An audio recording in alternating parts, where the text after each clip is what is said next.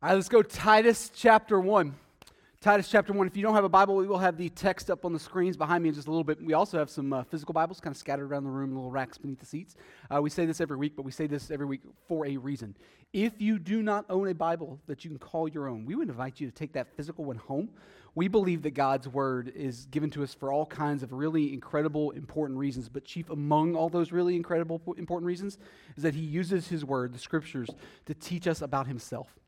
And so, unapologetically, I can say this the mission of this church is for you to know God, for everything in, about, and around your life to be shaped by that knowing Him. And so, if you don't have a copy of God's Word, something you can read on your own, then that puts you at a disadvantage for knowing God. We, we want to fix that. And so, if you don't have a Bible, take that one. There's lots of other options out there. You can probably find prettier ones and cheap ones and you know free ones even. But like we got that one. Take that one. Start reading it. I think God will use it. So, Titus chapter 1, we're a few weeks now into our effort to kind of walk through the letter of Titus together. Titus is a letter written by the Apostle Paul to a, a disciple of his, I guess, younger pastor figure that he trained up. Uh, Titus appears, we think, to have traveled along with Paul and even on Paul's behalf uh, to a number of places throughout uh, the, the historical piece of the New Testament. Uh, and, and we think that he and Paul probably started, or the word that we use in churches is planted, a, a, brand new church on the island of Crete shortly after the end of the book of Acts. All right? Paul gets out of jail, we think, about 62, early 63 AD, and then he starts going off other places. We think one of the places he goes is the island of Crete. He starts a new church. Titus is there. All right? Uh, and we learn in verse 5 of Titus 1 that Paul eventually leaves Crete, but leaves Titus behind to handle some things, put the last few bits and pieces of things into order uh, in Paul's absence. And so somewhere in the neighborhood of 62, 63 AD. All right? In fact, we, uh, Paul tells him specifically, this is why I left you in Crete. All right?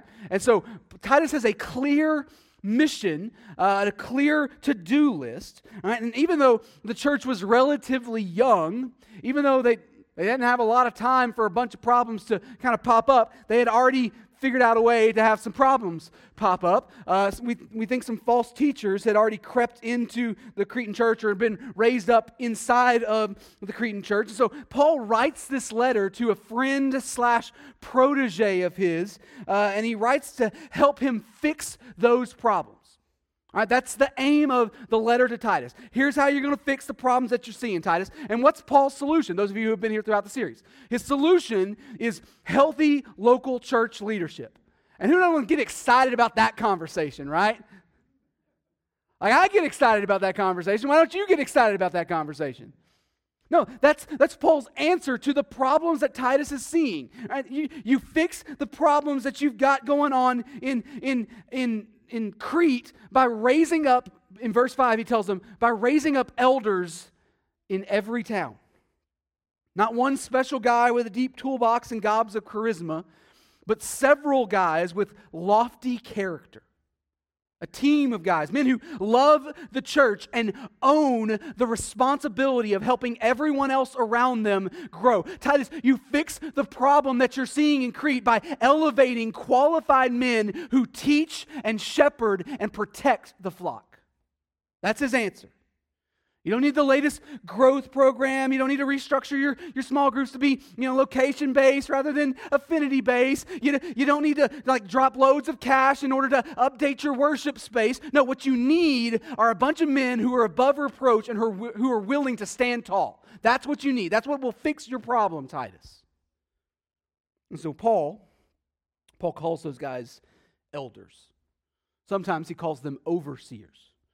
Culturally, oftentimes we prefer to call them pastors, though that title isn't actually found anywhere in the New Testament and usually carries different connotations than what the Bible means by it.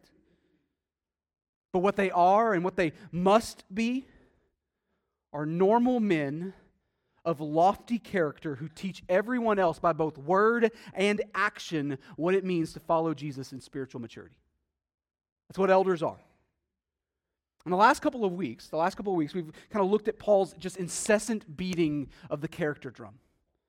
over and over again 17 things out of a list of 18 items. But, but then last week last week we closed out our time by looking at the one solitary skill set that paul does mention that elders must have the ability to teach. Verse 9 they must be able to give instruction in sound doctrine and rebuke those who contradict it. That's what paul says. Now does that mean that elders all need to be you know super charismatic and have a stage presence and be you know a gifted preacher no means that he'd be able to teach sound doctrine and rebuke those who contradict it. Paul meant what he said. We may, we may try to spin it up into something more elaborate than that, but that's all he said. And he'd be able to teach sound doctrine and rebuke those who contradict it. This happens in a number of locations and it happens through a number of personality types, right? It happens on a platform, it happens in a classroom, and in a healthy church, it happens one on one. All the above. And smart, properly ordered churches will always kind of be pushing whoever God brings in the door, brings into the church family. They'll always be pushing certain gifted individuals into the, the, the category or the position that they can best serve the church. That's a good and wise thing for a church to do. But, it, but that assessment of those giftings is never, and I mean ever, anything higher than a second tier assessment of someone. What we're looking for what we're always looking for, what we must be looking for, is quality of character. And if that character isn't there, it doesn't matter how gifted that guy might be. He's a ticking time bomb. We don't put gifted people into positions hoping that that'll mature them spiritually. No, we put spiritually mature people into positions with the confidence that God will give them what they need to accomplish the task. And so Paul gives Titus instructions on what to look for in potential elders. He says, whoever is above reproach. But what do we what do we do with the false teachers that we got? Like they, they got a specific problem in Crete, right? We got we got guys who are claiming authority, teaching things contrary to the gospel. What, what do we do with those guys? Well, that brings us to the next part of what we're going to look at this morning. You ready for our text? Verse 10. Titus chapter 1, verse 10. Paul says this For there are many who are insubordinate, empty talkers, and deceivers, especially those of the circumcision party. We're going to call time out there. All right, so Paul sets up a, a kind of a, a, contrast here, right? Uh, he kind of offsets these kind of two groups of people he shifts from speaking of, of the elevated character of elders to what is currently being experienced on the island of Crete, which, let's be honest, it's pretty much the exact opposite of everything we talked about so far. Rather than being known for their gentleness and, and for their hospitality, rather than being known as lovers of good, uh, Paul kind of lines up three types of bad leaders here. And, and there's probably more types than that, but Paul gives us three. Paul gives us kind of three examples of, of bad leaders, teachers. And he, he says that some, some are flat out insubordinate. They are openly going against the rightly ordered of the rightly ordered things that are in place. They're actively engaged in undoing that openly so. They're undermining the structure of leadership that has been established, even if it's not fully, you know, kind of mature and established yet. But because we're talking about false teachers here, it also means that they are openly insubordinate to what is good and right in the public teaching of the church. They are intentionally undermining that. They, they are openly teaching what they already know to be contrary to what was handed down to them. Maybe they're totally convinced of that false teaching themselves, or maybe they just, you know, the type of person that likes to watch the world burn. We don't know. But they know full well what they're doing. They know full well that their teaching doesn't line up, and they don't care. That's who Paul's talking about there. And maybe you're asking, how, how, how do those guys get around what the Bible says on those things? There, it actually always follows the same exact trajectory. You ready for it? It's brilliant once you peek behind the curtain. The moment you say that the Bible is a voice in the conversation rather than the voice in the conversation, you've already started walking down a road you can't go back. Yeah, I know the Bible says this, but, but my experience says that. In this poll I found from 2003 that kind of questioned like four people, it says that we ought to do this. While there are lots of opportunities in our world for those kind of people to you know, have successive, successful platforms and probably, let's be honest, read a few books. Ah, I've read some of them. Well, there are lots of opportunities for those kind of people to create and live inside of the platforms they make for themselves. Paul calls those people insubordinate. They know better. They know better, and they press on anyways. The second type of bad leader teacher that Paul identifies are somebody he calls empty talkers. These are the ones that have a lot to say, but just not a lot of substance. Um, we all know people like that, right? I've been accused of being someone like that. Um, some, sometimes empty talkers are lacking in substance because they, they're also lacking in understanding of the gospel. Biblical, biblically illiterate teachers, quote unquote, kind of spewing out biblically illiterate nonsense. But that's not always the case. Sometimes, sometimes empty talkers aren't so biblically illiterate. They know exactly what it is they're talking about, but their strategy is to heap up a bunch of empty words because that overwhelms anybody who would ever try to question them. They'll throw out a hundred things at you, two of which will actually be relevant, but by the, by the time they get done with number 100, you're not really sure where to start anymore. Sometimes empty talkers are vacuous, and sometimes they are trying their absolute best to seem like the smartest guy in the room. But neither of those options actually helps people understand the gospel better. Both of those options are self focused attempts to kind of make much of themselves, right? And so, which means that both of those options ultimately harm the church. But there's a third leader that Paul highlights here, and I think it's probably the most devastating of the three. He calls them deceivers. Those who walk in the door with an agenda. They're looking to harm others, they're looking to harm the cause of the gospel, but they hide it through lies and manipulation. They say things that sound right, that sound orthodox, but they don't actually believe what they're teaching. They're wolves, is another word that the Bible would call them. And they play the ruse just long enough to kind of lure others into letting down their guard. And the moment that that guard is let down, when they've captured that trust, they, they either introduce something that's contrary to the gospel or they use that newly found trust to manipulate for other sinful purposes. Wicked men doing wicked things, all while calling themselves a servant of the church. And while each of those three categories could honestly probably be fleshed out a whole lot more, Paul doesn't spend a lot of time on them. He moves past them quickly. Uh, to, he kind of moves past theoretical categories and into something incredibly practical. An example, he says, especially those of the circumcision party. So, who are those people? Who's the circumcision party? Obviously, that's probably not their preferred name. All right?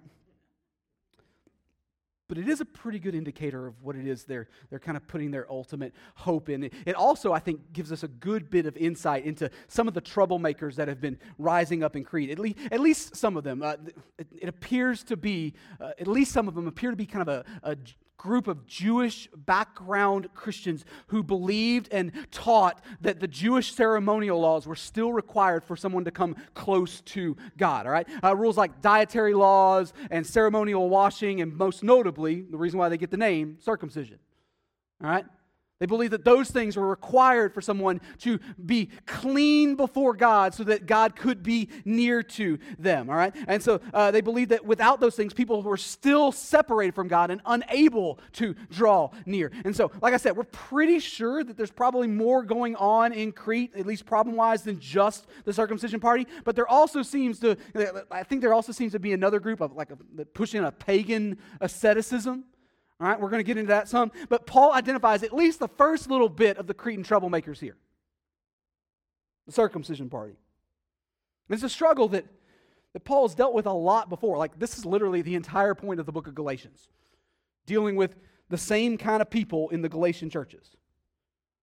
It's also something that the early church had clearly been teaching against for 10 to 12 years by this point. Uh, the Jerusalem Council happened in around 50 AD. This letter is being written around 63. And so they've been hammering this over and over and over again. And despite their clear and repeated teachings on this, it's still an incredibly pervasive issue that just keeps popping up everywhere. But Crete's version is a little special, just a little different. Not only do the Cretan false teachers push a works based salvation on everybody else, but we're also pretty clear that they're also giant hypocrites about it. And so they're laying these heavy burdens on everybody else, but they're not living up to it themselves. And everybody sees it.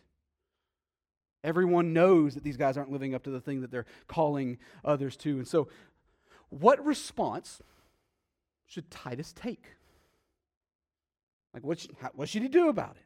Like, it's one thing to draw a distinction between good leaders and bad leadership, and, uh, but this isn't some intellectual problem that we're dealing with. This is not some kind of hypothetical er- exercise. Titus is sitting on, sitting on the island of Crete. He, he's got a very real problem in a very real church, and he needs a very real solution, right? So, what does he do? How does he fix the bad leader issue? Well, look at what Paul tells him to do. Verse 11. They must be what? They must be silenced, since they are upsetting whole families by teaching for shameful gain what they ought not to teach. Silenced? That's some strong language there, Paul. Literally, the Greek is bridle them. Well, that doesn't sound very Christ like. Paul's big old meanie doesn't have any grace, doesn't have any patience. So, whenever we come to something in the Bible that we're not quite sure about, not quite sure why God says to do that thing or calls us to do that thing, whenever our instinct is to, is to kind of doubt God's goodness, when we don't understand that something, the very first thing we always ought to do is flip the question around and ask it in reverse. Right? Let me teach you a, Bible reading tool. If you come to something in the Bible and you're like, I, I don't think that makes God good. I'm not sure I can, I, I like a God who does that. The very first thing we should always do is flip the question around and ask it in reverse. In other words, what is going on here that is so grievous, that does so much harm, that the only appropriate response to that issue is to silence the one who is teaching it? Ask it a different way. How much damage does false teaching have to do before that is the right response? You can answer that question yourself. What, what do you gain by believing a false gospel? The answer is nothing. That nothing includes salvation. You are still dead in your trespasses and sins. See, the reason, the reason why false teaching cannot simply go on is because it has eternal consequences. It has eternal consequences. We're not, we're not dealing with something here that, you know, just really doesn't matter as much. No, we're dealing with something that matters more than literally every other thing. It's not limited to that. That's enough but it's not limited to that. Paul also says that these false teachers are upsetting whole families. So, what's that about? Well, it means that it's causing division between those who trust in the finished work of Christ and those who are trusting in their own works. It's, it's, causing division there. But that divide is not between those inside the church and outside the church. That divide is people within the church and even families within the church. Literal and spiritual brothers and sisters are being divided. They're being set against each other. And those who claim to be leaders right now in Crete through their false teaching are the very ones causing that confusion and setting them against each other. They're making a giant mess of things. Those of you who have been forced to kind of sit and watch someone you love dearly fall victim to a lie, it's not like, it's not like life just kind of goes on in every other arena. It tears your family apart, right? As you, as you watch them buy into an untruth, commit themselves to it. So, what's going on in the Cretan church is not some ivory tower debate over secondary and tertiary issues. These false teachers are wreaking havoc that has both immediate and eternal consequences. And every moment they're allowed to continue does more and more damage. And so, to be clear, to be clear, this moment demands a Christ like response. However, it seems to be a flip over the tables variety. Paul tells Titus to silence them, to bridle them. They are clearly only there for shameful gain, and so they don't get patience in this moment. They don't get a little more leash in this moment. What they get is decisive action. Paul stirs the pot even more here in verse 12, though, because this is fun. This is fun. All right. One of the Cretans, one of their own, said, Cretans are always liars, evil beasts, lazy gluttons. This testimony is true. Anybody who doesn't love the Bible has never read it. All right. So Paul quotes here some ancient pagan prophet from Crete. We think from Crete. We think it's likely a guy named Epimenides. Uh, Epimenides. Um, and if that is true, we're not 100%, but if that is true, that means Paul also quoted him in Acts 17. Um, if you don't know the story, at a place in Athens called Mars Hill, Paul gives what I think is a master class in using a specific culture as an apologetic against that own culture's belief. Uh, he just absolutely tears them apart. He points to the idols in their city, and he quotes something that Epimenides, Epimenides had written about Zeus. Right? But he uses that to teach that the true God really is creator of everyone and everything. And oh, by the way, he doesn't need their puny little statues. Why? Because creators don't need creation to serve them. That's his point. The real God can handle himself. That little Zeus, he needs a bath and he needs to be given meat every once in a while. The true God, he's okay. So Paul drops some Epimenides on the people of Mars Hill in order to call them out of their idolatry and in to a saving faith in Jesus. It's a really cool way of using a pagan writer that the Athenian culture would have known and respected and immediately connected with. But then we get to Titus. And Paul commandeers Epimenides for a different purpose here. Uh, he says that even Cretans think that Cretans are terrible people. Apparently, Crete had a little bit of a reputation in the ancient world. Uh, and obviously, Paul's painting with a, an incredibly broad brush here, clearly so. But, but I mean, if even your boy Epimenides is saying it, probably got some truth to it.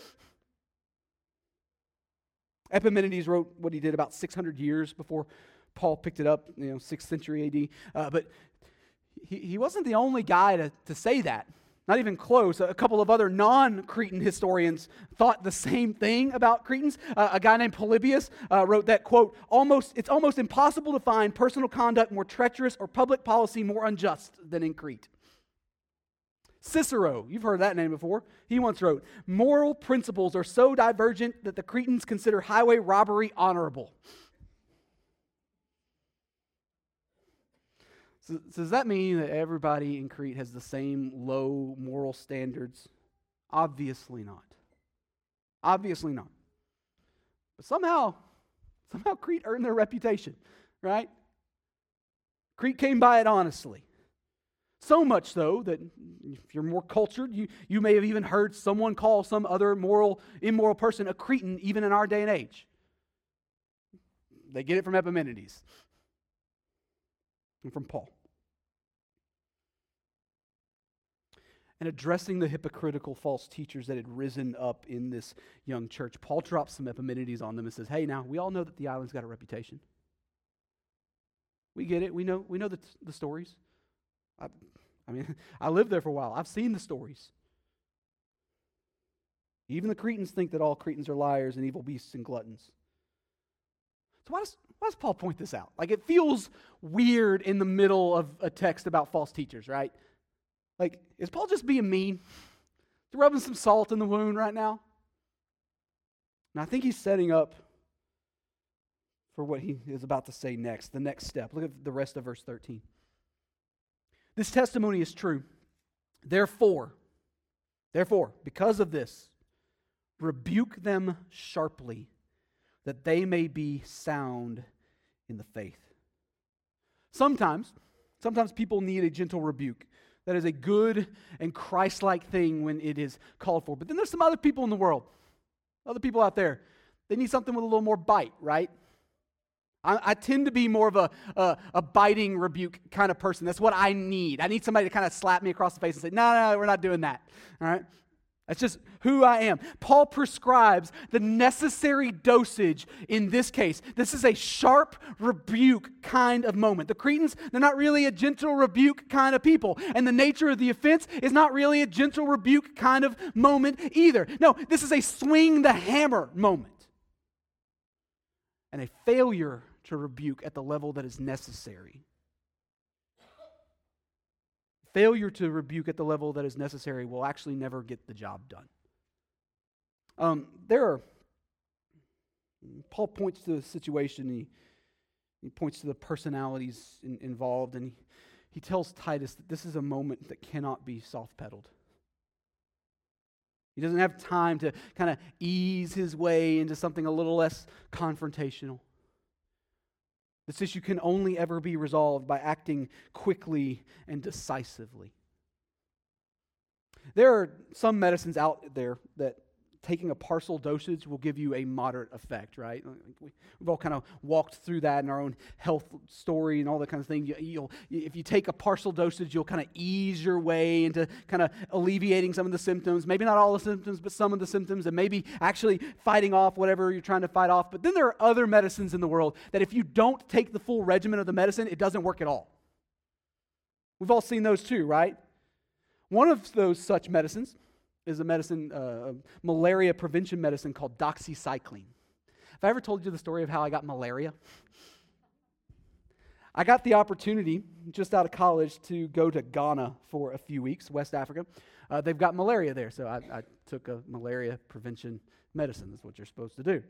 And doxycycline, it has some side effects right, that are super fun. It makes you sensitive to sunlight, which is a problem when you're near the equator. Also, it makes you sick to your stomach if you don't time your eating right, which is also a problem on mission trips because you just never know what's going on. So, super awesome sunburn and always a little nauseated. What a fun day. But I dutifully took that stuff for the week before we left, and the whole time we were there, and for about a week or so after we got back. Awesome, right? Problem though is you're supposed to take it for much longer than a week after you get back. And I got sick.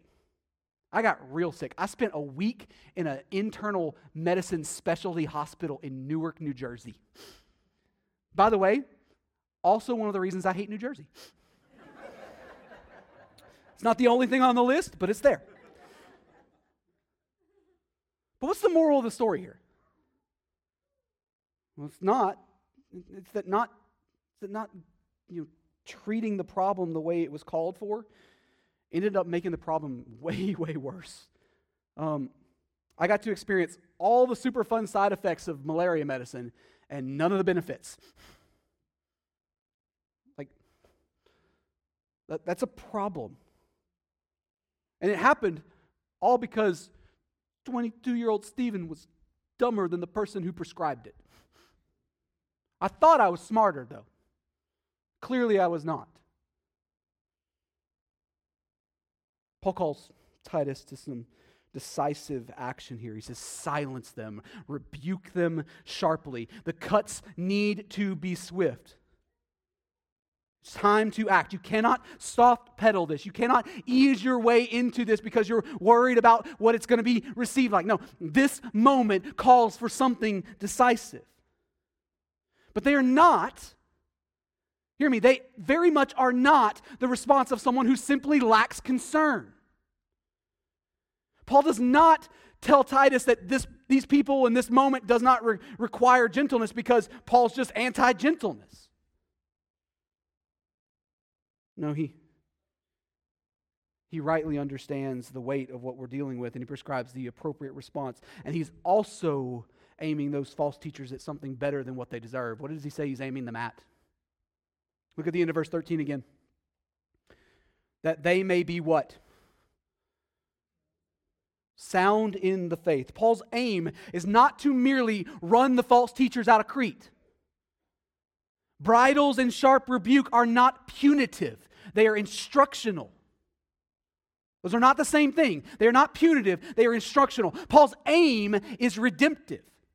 Now, will those false teachers receive that rebuke with humility and repentance? Probably not.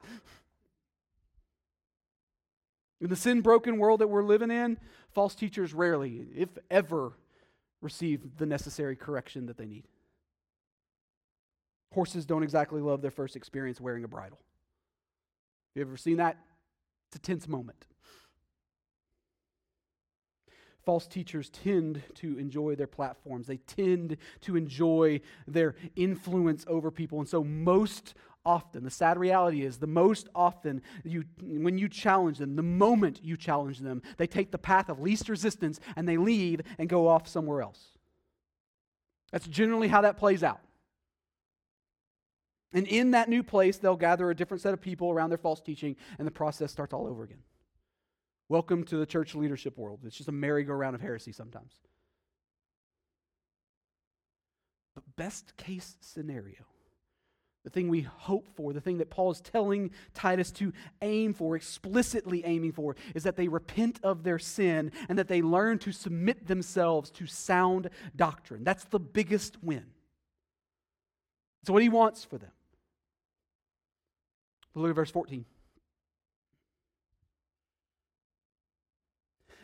Not devoting themselves to Jewish myths and the commands of people who turn away from the truth. So, real quick, this gives us some more insight into you know what the specific false teaching in Crete might have might have been the couple of times in the New Testament that Paul refers to Jewish myths. He's usually talking about kind of fads that had popped up around deuterocanonical Jewish writings and genealogies, meaning uh, extra biblical writers that had already been rejected even by Jesus' day.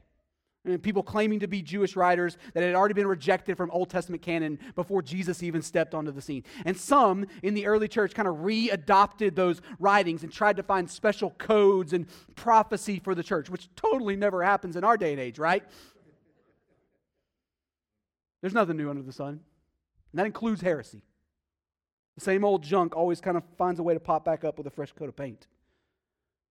And so these extra biblical sources were kind of passed around and seem to have been a, a driving factor in multiple groups and arguments that were going back and forth being made by the different types of false teachers in the Cretan church. And some, some were championing Jewish ceremonial laws, and others were kind of apparently pushing asceticism, a pagan uh, uh, abstinence of all of these different kinds of things. And we saw some of this in the letter to the Corinthians that we studied last year, 1 Corinthians. They forbade the eating of meat and drinking alcohol and even taught sexual abstinence within marriage because they saw the physical body as irredeemably sinful. And so they needed to separate themselves from all physical pleasures in order to finally draw near to the gods, or in the Christian sense, God. And so everybody's confused in Crete. Everybody's confused. It's a giant mess. So, what do we do? What's the next step? Well, the Apostle Paul wades into that in verse 15. To the pure, all things are pure. But to the, the, the defiled and unbelieving, nothing is pure. But both their minds and their consciences are defiled. So, Paul revisits something that he has said over and over and over again throughout his writings, and it's something that Jesus said long before Paul ever did. It's not what goes into you that makes you clean or unclean, but what comes out of you. To the pure, all things are pure, Paul says. But to the defiled and unbelieving, nothing is pure. So, whether you want to try to cling to asceticism or cling to kind of ceremonial law, it doesn't really matter because neither of those things cannot actually gain you any kind of entrance into God's presence. Neither of those things can get you any closer to God. Unholy people cannot, and I mean that seriously, cannot white knuckle their way into holiness. And holy people cannot white knuckle their way into making themselves more holy than God has already declared. But then what, what, why did God set up the ceremonial law then? Why did he give commands to the Jews to do this and not to do that? to mark out Israel as a distinct people and to teach them of the divide that exists between he and them because of sin.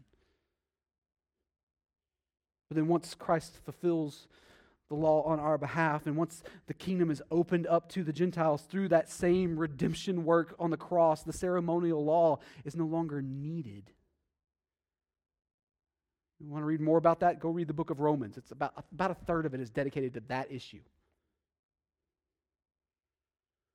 But Paul's point here, Paul's point is that asceticism, when you want to go with the, the, the pagan type or the slightly more religious sounding Jewish ceremonial type, don't do this, don't do this, don't do this. Paul's point here is that all the asceticism in the world cannot actually get you anywhere if you are not already reconciled to God. It's pointless. But it's equally true that all the asceticism in the world, if you're already reconciled to God, cannot add a single thing to your relationship that God did not already freely give. Can't sweeten the deal of what the cross purchased on your behalf. And so, for the false teachers to lay heavy burdens of ritual purity on everybody else is a gross failure of gospel proclamation. They're getting the gospel wrong.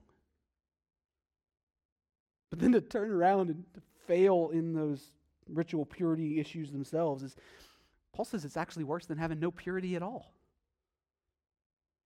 If you want to be judged by your ritual purity, go ahead. Let's see how that goes for you. All of Israel's history proves you don't have a shot.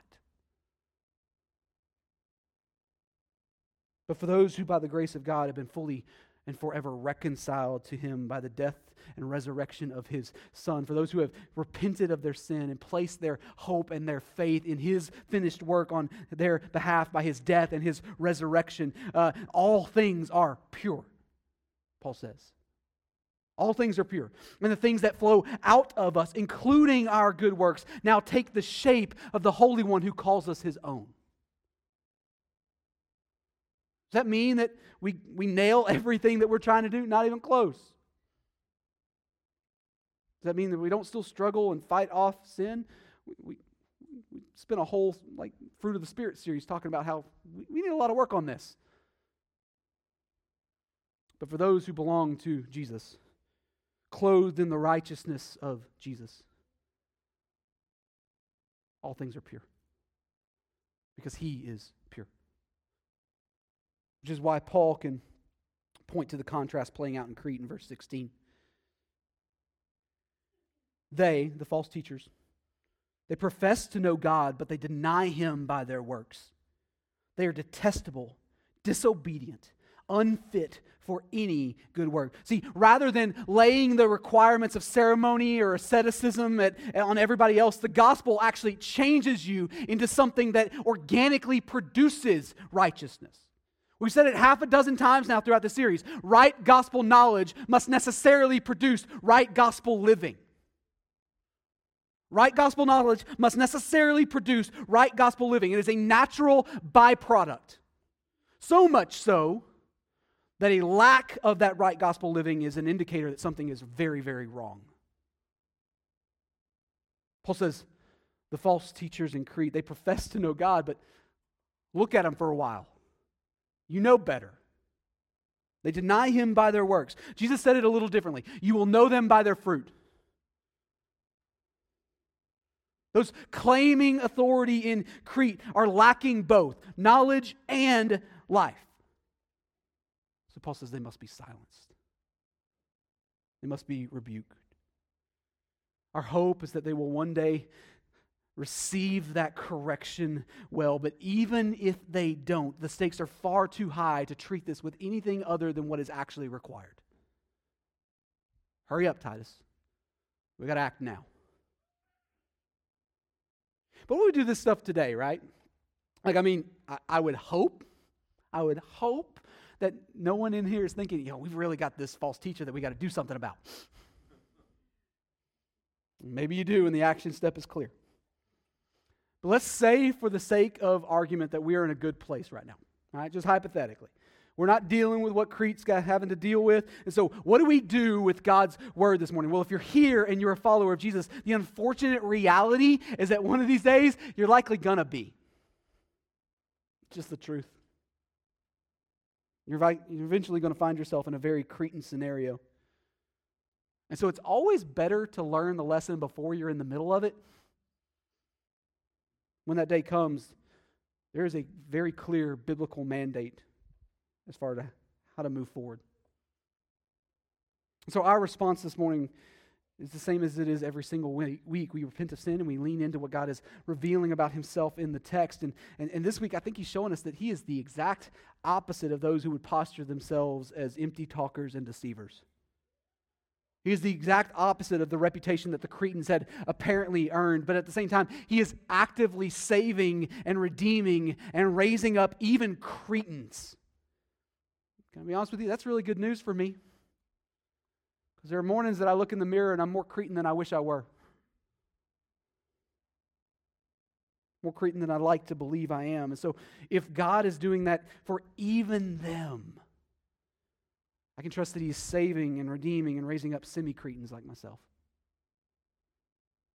I'm going to pray and we're going to sing. That's a time that we set aside for, uh, for you to kind of flesh out some action in whatever way God is calling you to. But what if you're here this morning and you're not a follower of Jesus yet? What do you do? I'm, gl- I'm glad you're here today. I really am. Uh, you're, you're walking into an environment where we're spending a big chunk of time kind of focusing all of our attention on the church, right? And leadership in the church and all those kinds of things. And, and I, I don't, but I don't think it's some accident that you're here this morning. I think God is, in his sovereign wisdom and goodness and, and control, has actually placed you here this morning. So here's what you need to take home today.